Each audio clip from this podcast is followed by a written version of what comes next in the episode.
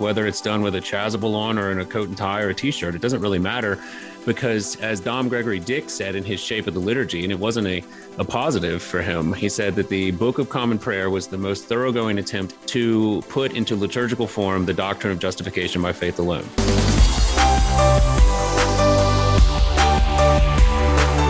Welcome to the Stand Firm podcast. I'm Nick Lannon of Grace Anglican Church in Louisville, Kentucky, here today with Matt Kennedy of the Anglican Church of the Good Shepherd in Binghamton, New York, and JD Koch of Christ Church Anglican in Mount Pleasant, South Carolina. How are you guys doing today? Great, Nick. JD and Liza are now internet official, expecting twins. Congratulations. it's like, wait, where are you going with that?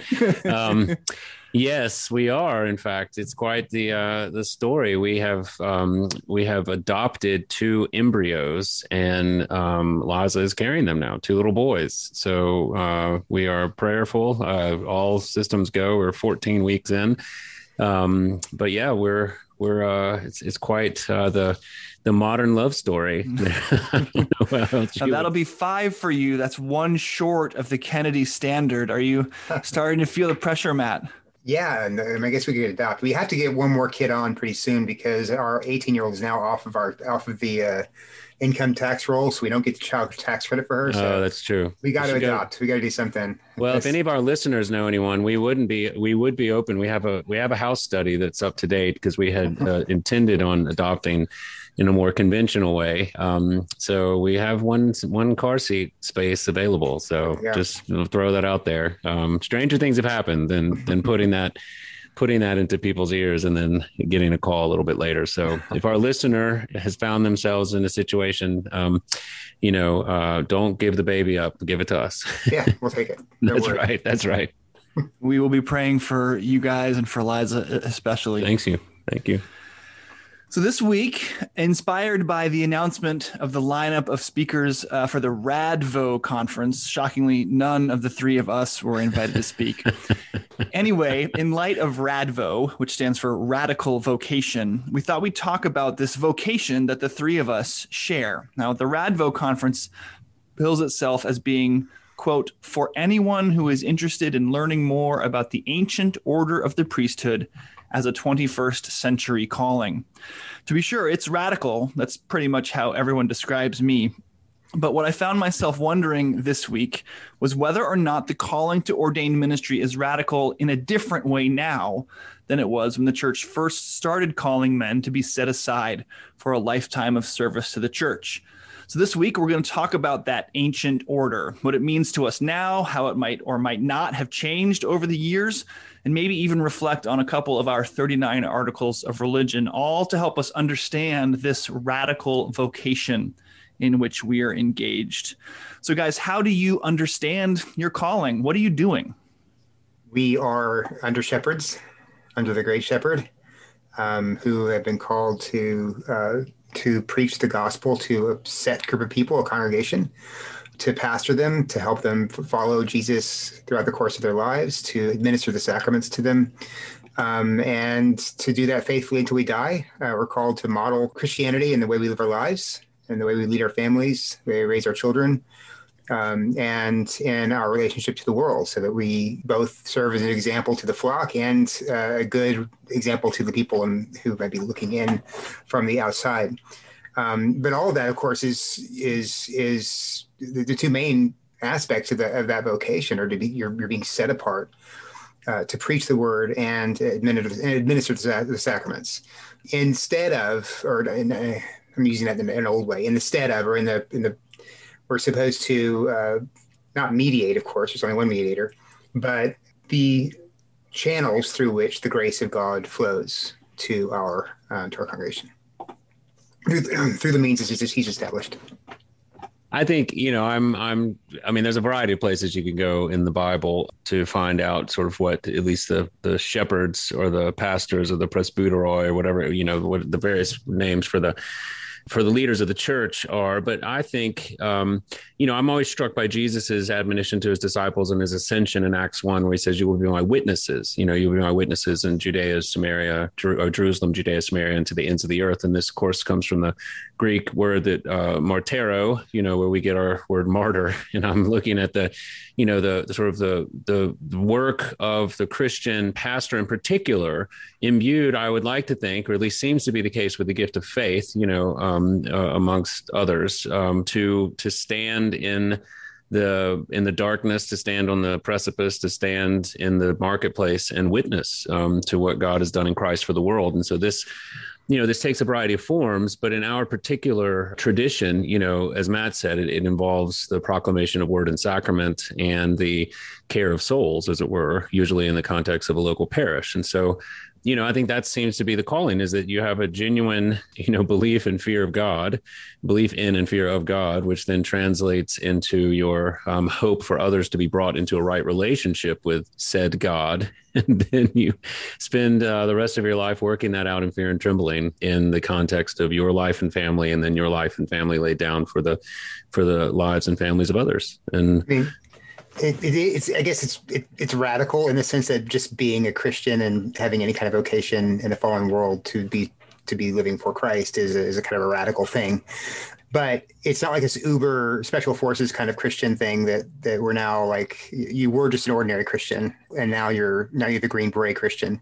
You you are you are there are certain definitely some qualifications we have to meet that the that other Christians aren't aren't required to meet that's true, but just to remain in office. But again, I, I am not so sure I would I would qual- use the term radical uh, to qualify what I do. And one reasons that, that rubs against me wrong is because um, I remember being told by one of my uh, more progressive, well, I wouldn't say progressive, maybe we were seeker sensitive slash progressive. This, this the inter, the interplay between those two ideas.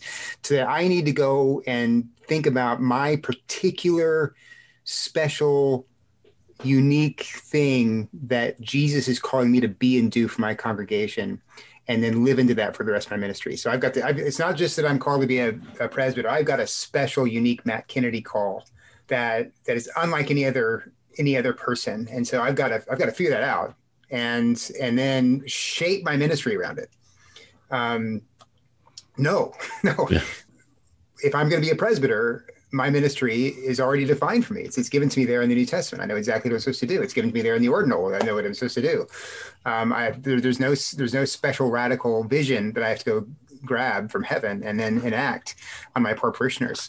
Um, I'm supposed to serve them, not not live out my special way among them. I remember when I was a, a young clergyman back in the Episcopal Church when I was sort of ready to transition from associate rector to rector for the first time. And I would went on several these interview and discernment processes with churches, and they would inevitably ask me, sort of just like you implied, about my sort of unique gifts that I could bring to the congregation. And after a while, I fell into the habit of telling them that my spiritual gifting was that I was a normal person and that's good. Surprisingly, I think that was very attractive yeah. to as, congregations. As, they really wanted their pastor to be a normal person. And I think that, as you say, Matt, that that in itself is a gifting to be able to be, you know, a what was it was it Luther said was it Luther who said that we are beggars showing other beggars yeah. where to find bread? Yeah, yeah. Wir sind Bettler this is honest. This is right.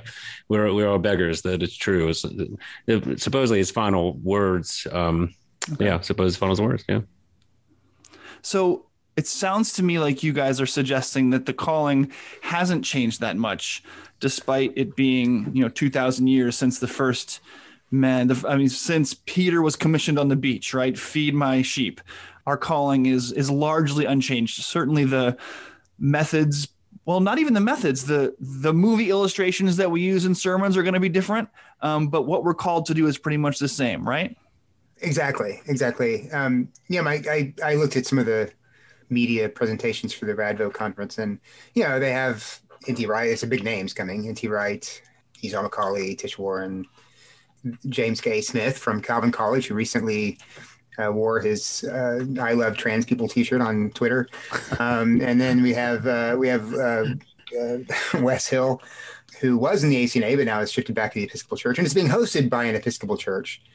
So I mean, all of the just just the the aesthetic of it and the way it's described, and there, there, there's not a lot of description about it about the conference. So I guess we'd have to just tune in to see what it's about. But uh, but it seems to me to be aimed at the at the kind of disgruntled Baptist or non-denominational person who thinks the idea of an ancient order is really cool because there's nothing like that in his Center Point Baptist Church. Potential, potential Baptist. Potential church or yeah, a liquid church. Whatever. Impact. right, right, right. Like blunt impact church. right. So there's nothing like so so you know, and you you you you swim in those shallow waters for a while and you you long for something ancient. Yes, and, for sure. And and with some historical background to it. But you're also a little, you know, you're also uh, really to, really worn down to the bare bones by your your parents and grandparents' intolerance and and love for the Republican Party, um, and so you kind of see the ACNA as a as a, as a progressive. A more progress, more more open to progressive, more pro- progressive politics.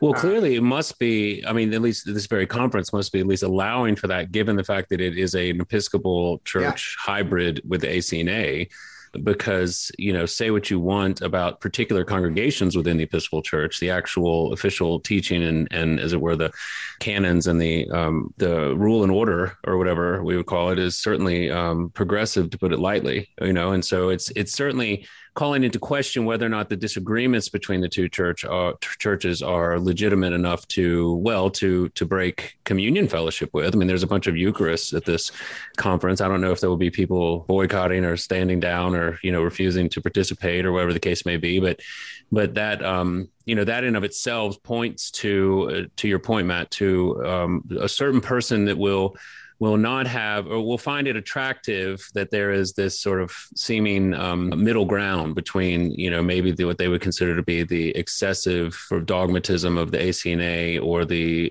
perhaps the excessive liberalism of the Episcopal Church. Maybe this you know so it invites sort of a conciliatory type seeming person. I don't, I don't know. That's just we've, we've lamented before on this podcast the the influx of disgruntled Baptists looking for ordination in the ACNA because those tend to be the most woke, um, and to be the least to be those who least understand Anglican tradition and polity or care about it, and and so and so uh, that's one of the reasons why this uh, this the, a conference like this concerns me. It seems like this is another another inlet for just that type of disgruntled person to come in and seek orders um, and so the numbers uh, will, will, begin to swell. And, I, to your point, JD, I, I, I, seem to recall maybe I'm misremembering, but I seem to recall there being some some public statement either by the Archbishop or maybe maybe you guys can clarify this or if you know what I'm talking about, where where we're not supposed to be doing common ministry with the Episcopal Church. We're well, I know in, be, in Nick's diocese it's prohibited, right. isn't it? I'm not to take communion from someone ordained in the Episcopal Church. I don't know if that's a province level statement, but it is in our diocese. Well, and this is the problem, you know, because Matt, some of the things you're talking about, about the ancient, I mean, the history, the connection to the church fathers, the, I mean, and for lack of a better word, the the beauty and the holiness and the and the mystery, like these are not in and of themselves bad things. I mean, I can speak yeah. as someone grew up sort of Baptistic with a charismatic flair um, being introduced to the Anglican tradition or the Episcopal Church, uh, Anglican tradition via the Episcopal Church. I mean, the the doors that that opened and the depth of um, history and sophistication was quite attractive. I mean, there's no question about that. And to someone who, you know, I joke about it, and it's not really it's it well it's it's just the way laugh or cry it's like i thought rich mullins wrote the creed you know i thought when he his song the creed right. i was like wow this guy's a genius um and so i don't want to disparage anyone who is coming to uh from a as it were a thinner tradition as a sociologist say into a thick tradition you know one that has layer upon layer of history and um and mystery and things like this. I don't have a problem with that. The problem i have uh which again is where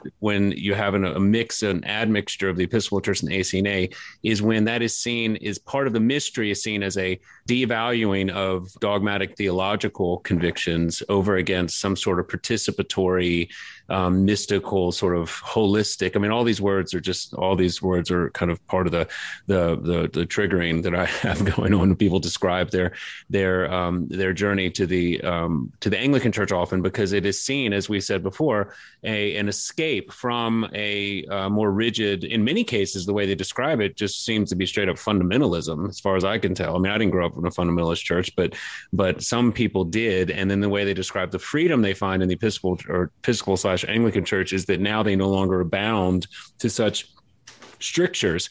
And, you know, that's when Nick and I have had this conversation in person with many, many people um, because we used to serve a church that was in the same city as the Southern Baptist uh, Seminary, which you know has five thousand seminarians or whatever. So out of five thousand, there's always going to be a couple of people who are um, disgruntled, you know, looking for possibly something less rigid seeming than the than the SBC. Although, as we talked about last week, that they might have found that in their own church now, but that's another conversation.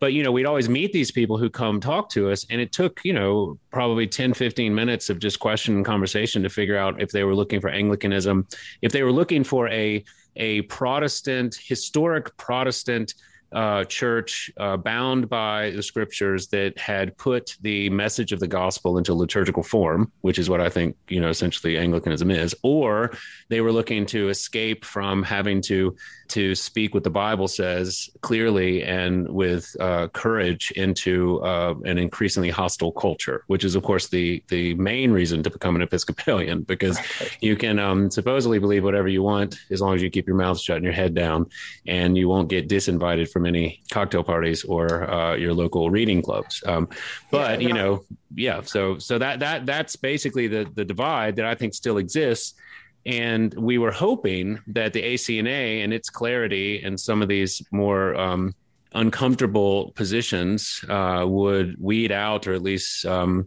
would it would at least cause some people to look elsewhere. But it seems like there are people still trying to um, to make it easier to be a witness in the ACNA than it should be, um, and that that's what I'm worried about.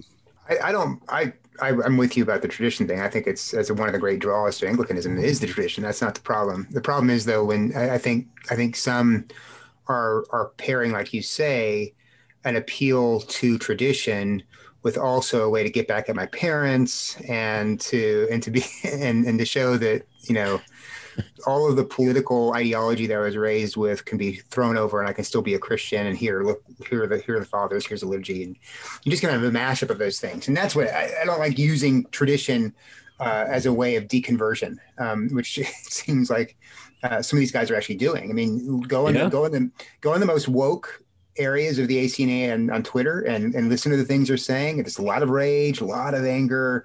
Most of the guys who are posting a lot are former former fundamentalist Baptists, I think, and and they'll they'll purport to say that to to give you like summaries of, of I even heard one guy who's who's big in this these circles give a, lecture about what is Anglicanism, and it was it had, it had very little resemblance to what Anglicanism, Anglicanism is. It basically described uh, a very loose, broad. Uh, theological tradition. That's right. It really doesn't matter what you believe, as long as you believe in the Trinity and the creeds, you're totally okay.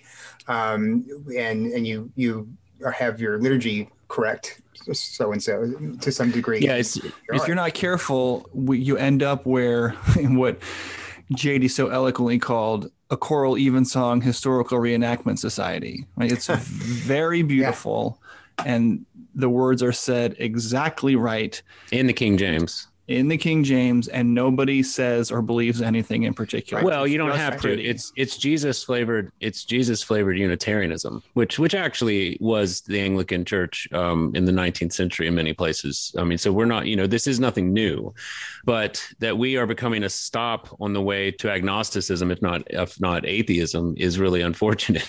you know, becoming to put it lightly, because I think once you once you put your, I mean, Steven Paulson is a dear friend. Um, you know, once said uh, wrote something that you can tell when faith you know lutheran good lutherans that's that's um their main concern faith. You know so other churches are named either concordia or faith you know faith lutheran or concordia.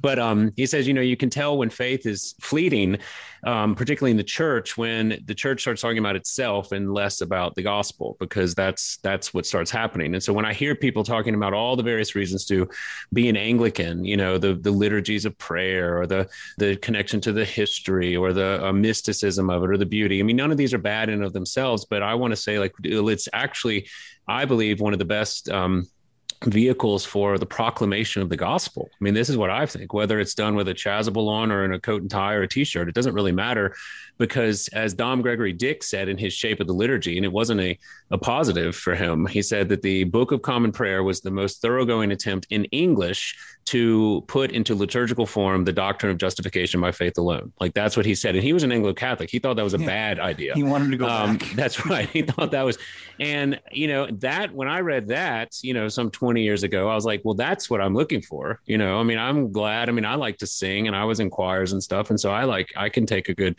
um, I can sing a good choral um, offertory with with the best of them, and that's wonderful. But you know, give me an actual gospel believing preacher who is concerned about people's eternal destiny, um, who who can't handle a tune over um, you know, a paid beautiful choir with a five million dollar organ theoretically, and, um, and, and, give me that every day, and and I'll take it. And so, you know, I think again, and that's not to impugn any anyone uh, who's involved in the Radvo conference or is thinking of going, or it's just a it's just a reflection on on what we have seen, having been in the Episcopal Church, navigating the various type people who come looking for an Episcopal Church and what type they're looking for, and then being involved in the development and the beginning movement of the ACNA and trying to at least be clear on the front end of what you're actually getting involved with. And I think that's for me been part of the most difficult. Um, uh, or that's been one of the most surprisingly difficult things, having been a late comer to the ACNA. I mean, I've been a fan and a sort of as involved peripherally since I was in college, but um, only for the past three or so years been an actual minister in it. And I've been surprised at how few people um, even understand the history, much less the sort of distinctives uh, that that actually undergird the ACNA. And I want, and I find myself getting in more than one argument with people who are involved in the ACNA who think that what I'm saying is some some wildly um, well, it, it just triggers them in all of their fundamentalist Baptist ways or whatever the case may be. You know, you sound a lot like my dad, who's who was a minister, or like my grandpa, who was who was also a minister. Like I'm a long line of ministers, and I'm gonna be the last one, sort of thing. You know, so I don't know. I mean, I I I, I share your concern, and we've spoken about this. I mean, this is in part why we started this podcast that started this uh, our you know facebook group and all the various things that we started was to find some common common cause with people who um, don't necessarily have an antagonism towards other people, but have have found have have been involved in the beginning of the ACNA with great uh, concern to to the very least start off from from with a clarity out front that would would just be well refreshing and illuminating and and hopefully encouraging for those who are looking for a church like this. And then it would be um, it would be clarifying for those who are looking for something else. I mean, that's and, and I and I find that that this type of admixture conference undercuts that, which is which is the problem that I have. Yeah, I mean, it, it doesn't seem it doesn't seem like they're they're they're stretching to find Anglicans who want to be priests. It looks like they're trying to find Anglican uh, people who are not Anglicans who they can make Anglicans and then train for the priesthood, um, which I think is dangerous. It's a little bit, you know, reminds me a little bit of the process you saw back in 2009 um, when the ACNA just started off, and I, and I thought it was good at first. I didn't have any problems with it at first, but the church planting movement, uh, right. 1,000 churches in five years, I think was the, right, was right. the goal. Do you have a Bible and a uh, room? right, which which again, which again, I, we the emphasis of, on planting churches is excellent, wonderful, but I do think that um, I do think that there's a certain kind of churchmanship within the more evangelical charismatic uh, area of the ACNA that can take a goal like that and say, hey, whatever whatever it takes to get to that goal, we're getting there. You know, so the DNA we have is not good. We that's right. Bring more energetic, uh, evangelistic, uh, spirit filled, or whatever kind, or, and in this case, progressive. Uh, when we're talking about Radvo, uh, energy into the into the ACNA, and we can become more. Uh, you know, we can grow faster um, we can appeal to the culture better. Um, and and we don't you know one one benefit of getting some some deconverting Baptists into the ACNA is is that you can slowly maybe overcome the the stigma of being That's founded right. on the anti-gay uh, on, on standing against the gay movement in the Episcopal Church. So all of this, all of this, it just, it just strikes me as odd. We're, we're looking for some other kind of DNA than our own to build uh, to build us to, to grow on, and I think it's openly dangerous for identity. Hmm.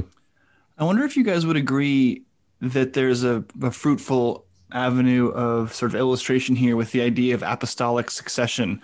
When you have people who are more in love with the idea of history and the connection to the ancient, the idea of apostolic succession then becomes really cool that the person who ordained me had hands laid on his head and there were hands laid on that person's head and hands laid on that person's head all the way back to St. Peter who was commissioned by Jesus Christ himself that becomes a really cool idea to envision yourself as part of this great chain of history whereas I think that what's most important about apostolic succession is the teaching of the apostles and the hands were always just a symbol of I was taught and formed by a man who was taught and formed by a man who was taught and formed and back and back and back to somebody who was actually there with Jesus and saw what he did and heard what he said and has passed that teaching down to me. And that's how you become, well, to borrow a term, radical. You you don't change the teaching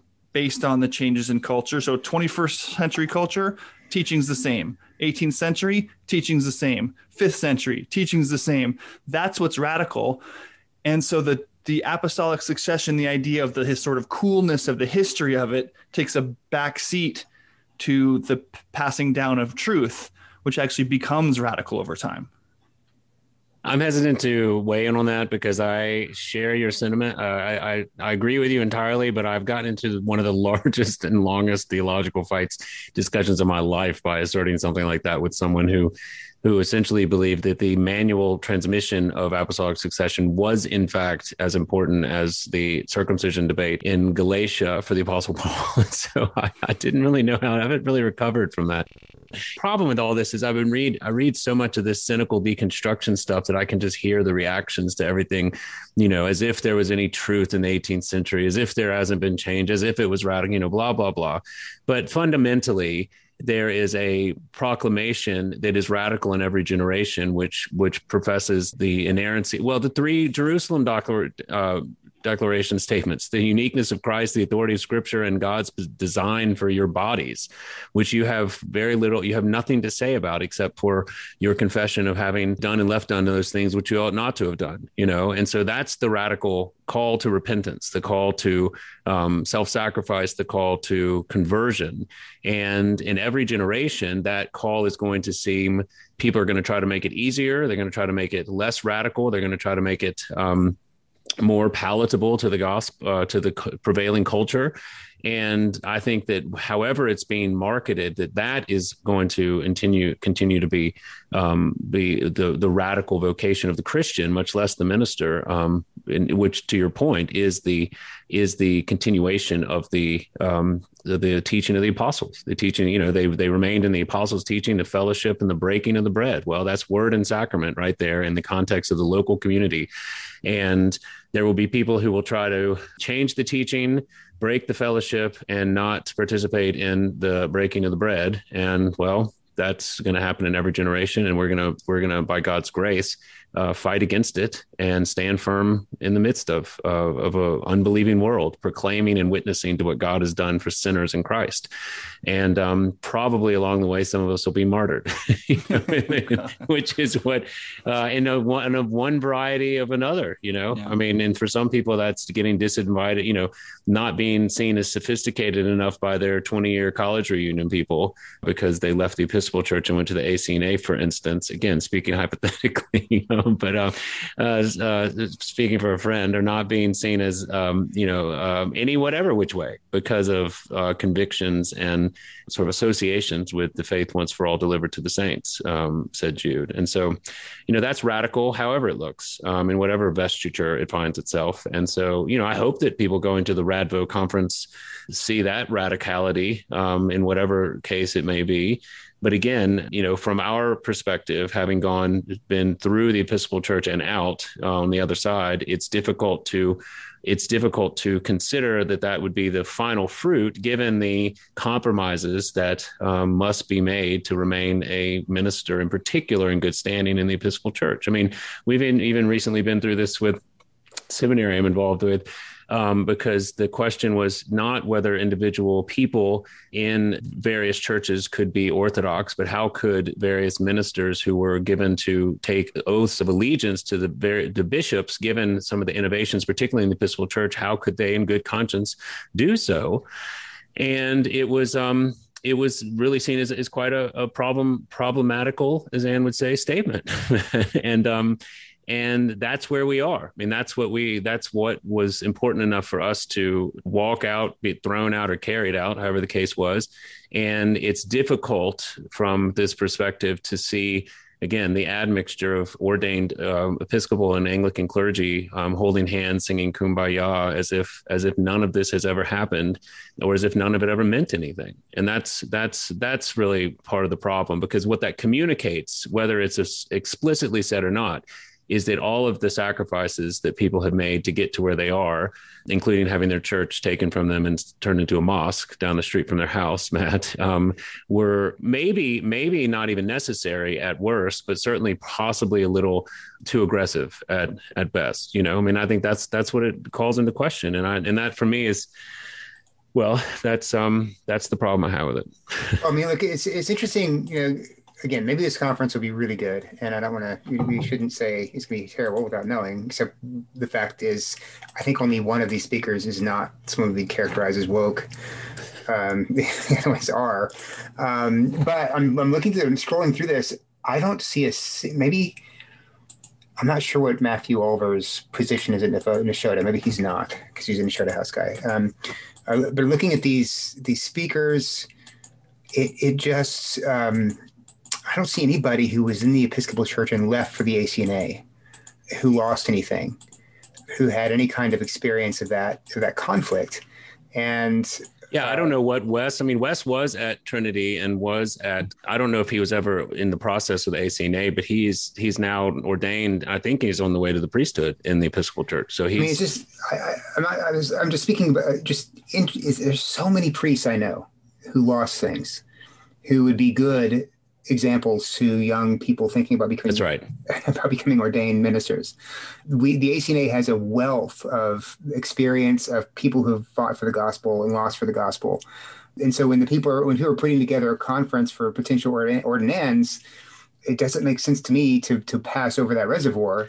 Yeah, and, but those people aren't going to go to a conference with uh, with an opening uh, Eucharist done by an Episcopal bishop. Like that's the problem. Like yeah, those those people true, who actually have yeah. have sacrificed and, as it were, have seen um, the value, for lack of a better word, in that sacrifice for the sake of the gospel in the ACNA are going to be, if they're not listening to this, if they did listen to it, they would be, I think, in great sympathy with our um, with our initial um, take on the problem, uh, the, the problematic aspects of this for that very reason, because you know the i mean even the communion partner bishops i mean the way that they um, you know all stood up and then sat down uh, it, together for the in defense or lack thereof of bishop love and his trial and his um, you know the way that he was removed uh, that should have been the final final gasp of any idea that there was some sort of um, actual resistance in the in that uh, movement in the Episcopal Church, and yet there's still people who are um, convinced that that will be that that's a courageous place to stand. And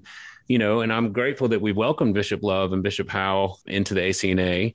But um, you know, I think that's to your point, Matt, is that there are a lot of people in the ACNA who would who can give you a very clear, sober, um, clear-eyed, sober assessment of what a radical calling to the ACNA is, and their their their diocesan offices are in their basements, or they've had their church taken by and sold to a mosque, or they were um, you know deposed um, and thrown out of their house for 30 years that they raised other children. I mean, you know, and the list goes on and on and on.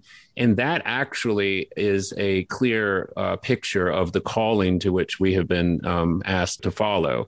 And that would be a, a conference that would give an actual picture of what of what we're getting into. I mean, that's what um, you know. I have this discussion all the time with people on the Trinity board about um, you know there, there's this concern that we're that all of these uh, students are not going to want to come because it might be too difficult, or perhaps moving to Ambridge is going to be, you know, it's not the nicest uh, weather at the very least. Um, you know, there are nice, you know, like Pepperdine, like, you know, that would be a nice place to go. Um, you know, are they just going to be too expensive? Or there's going to be all these hindrances? And I said, well, you know that's true and you don't want to make it um, a punitive situation to go you know but at the same time we are asking them to come to quite a difficult job you know calling. I mean this you know the idea of the the second son you know entering into the priesthood and sort of having a kind of a cushy life and moving up through the various endowed parishes and then all the various boards and um, you know having a nine handicap you know well that's a world that is shown for by as the germans would say that is gone. Um, at least certainly for the ACNA ministers that we're looking to call. And so, you know, you you'd probably make sense to have a Radvo convocation in Binghamton, New York. You know, come hang out with um, Matt Kennedy for a week and see what see what you're actually getting involved in.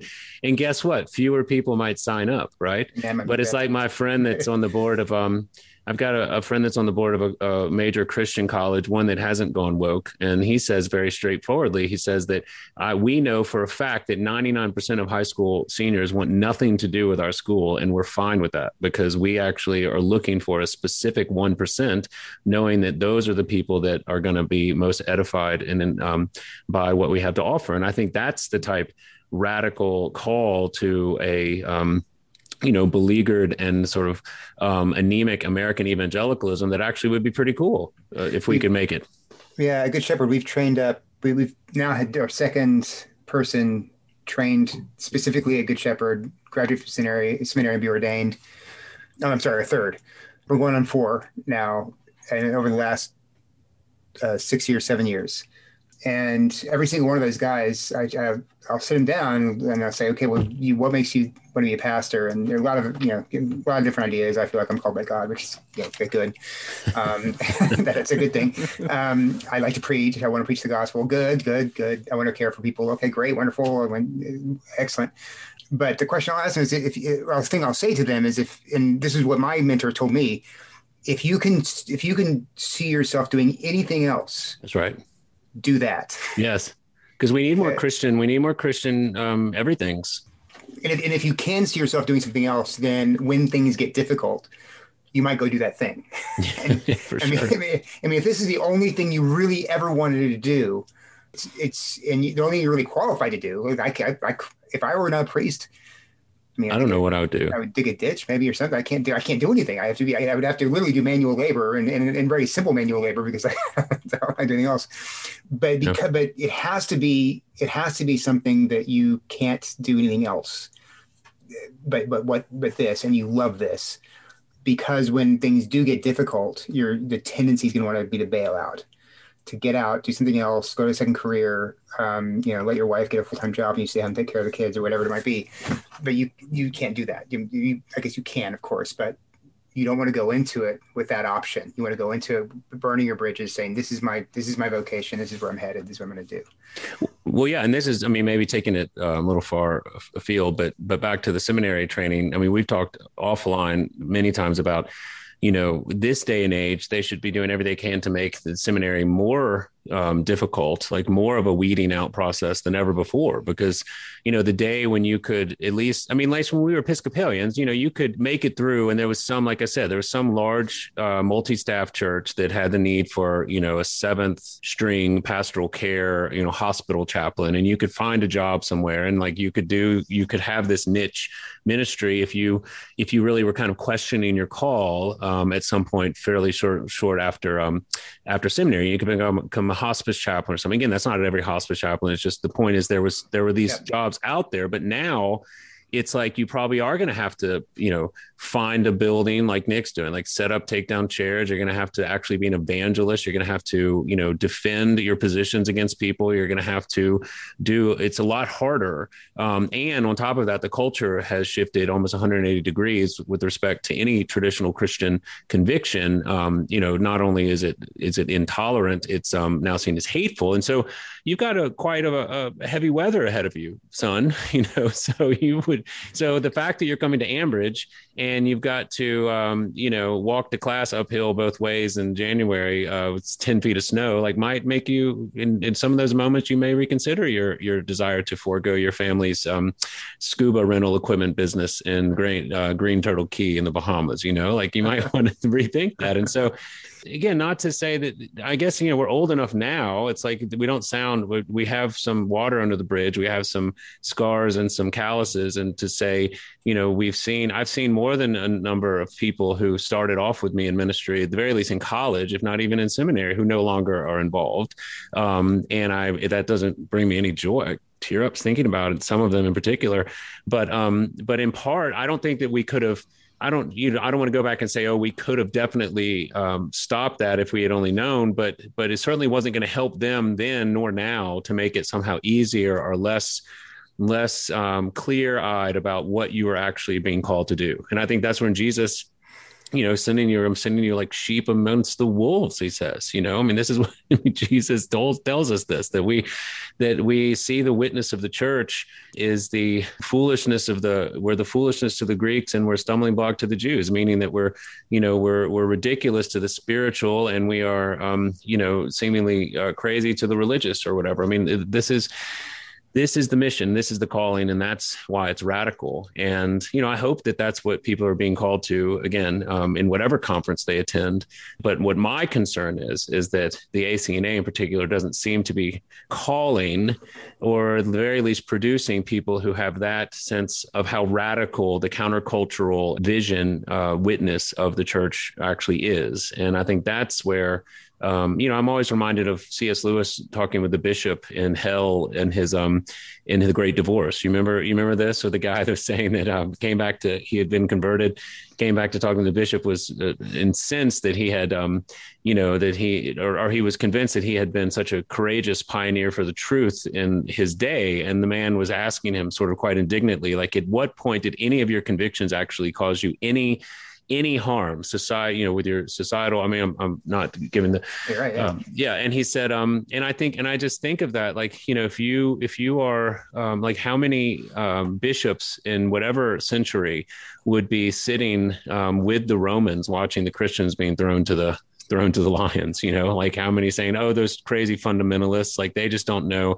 They don't they're taking that resurrection stuff seriously. You know they're the ones who think that that Paul, that god um actually speaks loudly about sexual promiscuity and not just uh, whispers about it. You know he thinks like look at all those christians and then you know pass me the sherry and and why the why they get devoured. And i mean that used to be a tongue in cheek joke, but it's sadly gotten more true. Uh, I remember back in seminary, I said, you know, you can tell a faithful bishop if he, he uh, was one that would have been martyred or would have been watching the martyrs in the early church. And it's like, well, I think that designation still stands. I mean, I think if you're if you're not a bishop like Bishop Love, or you're being excoriated like my bishop here in Charleston, you know, if, if you're not an Orthodox Christian and you see the lawsuits and all of the property fights and all these things, you think that what the ACNA is doing is horrendous. You know, those fundamentalists taking our our birthright. But if, for those of us who are being shepherded by such a man it's um it's incredibly encouraging and it's it's it's something to behold and so again, I mean, I, that's just where we are, and I and I hope and pray that at least in our small little efforts, by hoping to clarify to at least to the extent of what we're involved in, you know, maybe you'll get more seminarians, Matt. You know, Nick, those guys coming through Louisville, coming through Southern on the Canterbury Trail, like hopefully they run into you and get inspired by something like this because they would see themselves not as not as antagonistic towards their Baptist history, but just simply joining a different tradition that has some some different strengths, um, and hopefully still seen as brothers at arms. I mean, that's the that's the hope. Your remark about Sherry uh, reminded me of uh, a controversy that was going on in, uh, I think it was 2008, maybe maybe later, but uh, uh, when Tory Baucum, who was the rector of, of Truro Church, sparked up a friendship with Shannon Johnston, who's the Episcopal Bishop of uh, Virginia was anyway at the time. I think he still is. I think he might still be. Very okay, but very, very, very much a, a revisionist when it came to the sexuality question and pushing gay marriage and all that kind of thing. Um, and so Tory Baucum, the ACNA rector at uh, at Truro, strikes up a, a, fellowship with him. They're they're starting to engage in in, in mutual ministry. and a lot of us at the time, you know, said this is this is terrible. This is a this is a, uh, this Shannon Johnston is, should not be treated like a minister of the gospel because he's not. He's he's leading people to hell. And so if only you had had Twitter back then, Matt. Only you had. All I had is a blog platform, but if oh, we can't we can't be in fellowship with these people. And the, the pushback was something like, oh, well, we need to be at peace. We need to be people of peace. We need to sit around the table. We don't have to agree. We can agree to disagree about this. Even look, we've, we've left the Episcopal Church. We're in the ACNA now, so there's no real, real problem with us having fellowship with them because we're now in different organizations, and so it won't matter so much. We'd have peace, and and the whole focus was really we need to be able to eat, drink, sherry together. We need to be able to have our, our, our dinner together, and be friends. Who cares about the same sex attracted guy in a pew who looks at that fellowship and says, well, maybe th- there is reason to believe that I can go and act on these things without being taken outside the church. Because look, Shannon Johnston and Tory Baucum are friend, are doing common ministry together. They're treating each other as Christians. So why can't I just why can't I just be a Christian who decides to uh, have sex in this way? So anyway, the, the whole point of the, of the of the call for peace in the church wasn't really concerned wasn't really a concern with the church. It was a concern with people of like-minded with like-minded attitudes being able to hang out together who, who have colors. And i see the same kind of thing in, in this new we saw it with hannah king's article earlier last year. Why can't we all just get along with with episcopal with the ministry and the, the ministers in the episcopal church? Same kind of thing here. It's just the, the focus is why can't we clergy who think alike be be doing common ministry? Well because there's a lot of there's a lot of theology that that that you are going to have to um, either stop proclaiming, a lot of doctrine you're going to have to be silent about um, in order to maintain that fellowship, and and that that will ultimately do harm to lots of people looking looking on. Yeah, I mean, because no matter what you uh, sort of the doctrines that you personally, and, and in many cases privately profess, I mean, your your public um, associations are going to yeah. call is, is going to speak loudly, if not more loudly, than than whatever it is you're teaching um, you, you, know you're you're upholding. I mean i think this is part of the clock that was ticking on me which i was unaware of just because the lord gave us children later in life than we had thought we should have them uh, his wisdom prevailed but um, you know, when my daughter was born, I think I've said this before. It was this uh, like in a three month period, I became a father and a rector, and it was like the dual weights of those responsibilities landed on me in quite an unsettling way. You know, and in many ways, I could look at the next three years of my life as kind of staggering under those you know, it's like if someone threw you two 50 pound bags of concrete, like you take you a couple of steps to to kind of get your your bearings. Well, it took me about three years to get my footing again. And Nick was a part of that. And it wasn't the most easy, well, to put it lightly, it wasn't the easiest three years, but but it was an instructive one because I realized um, that my associations and were going to come to an end at some point, particularly when my daughter was old enough to start drawing these lines. Because whatever I was saying, whatever I was teaching her, you know, Daddy, what is your? Isn't that man your bishop? Isn't that the man your boss? You know, what about this other? Boss man over here who's in this parade or saying these things or writing this book like help me understand these connections. And and I realized that I wasn't going to be able to sufficiently explain that to her or to myself really was the the point. And it took me a while for that to work out. And and I know that for some people who are involved in my uh, life and ministry, it was seen as quite a um, quite a reversal, um, and in many ways it was. And I, you know, I was I was sort of apologetic about it being a reversal because I know it was somewhat disconcerting, or at least it was um, confusing for some people. But but that's how I have now come to describe it. I said, you know, I used to I didn't fully appreciate the weight of ordination, or um, and then by extension fatherhood. And there's you know you can make an argument there's some similarities to the responsibilities there with respect to shepherding sheep and for me, it was destabilizing and then rebuilding. And now I'm in an altogether different place. And and uh, that's um, you know i think that's where this sort of these sort of associations that's why i have such strong feelings about them whether it's seminary level or ecclesiological or just even um, you know in my own ministry it's because it's it's not that I have some some great antagonism or animus, but there is we are preaching different gospels. We are we are operating in different Christian uh, narrative frameworks, for lack of a better word, and And I want to be as clear as I can for my sake and the sake of those people who the Lord has given me some influence or responsibility over as I can. And conferences like this and seminaries and various um, associations that blur that are unhelpful. Um, going forward, and um, something that I personally am trying to uh, have less of in my life, not more. You know, the ACNA is still growing, and you know there are like we're trying to have a conversation and there are different ideas about about what the future looks like. And for some it looks more like a um, more broadly orthodox but still liturgical um, less dogmatic sort of mystical protestantism. And for others like us at the very least it looks more like a a, a robust reformed liturgically reformed you know small c um, Catholic, catholicity which which are not at odds 100 180 degree odds but they are in tension with each other. And and at certain point you're going to have to choose which one is preeminent you know? It's like the three streams that you know this gillis harp who's a historian up at grove city has has written about the um the sort of novelty of the idea of three streams, you know, charismatic, Anglo-Catholic, and evangelical, um, and sort of how that's the new way to talk about the Anglican Church. And so you can get, Google that Gillis Harp and three streams.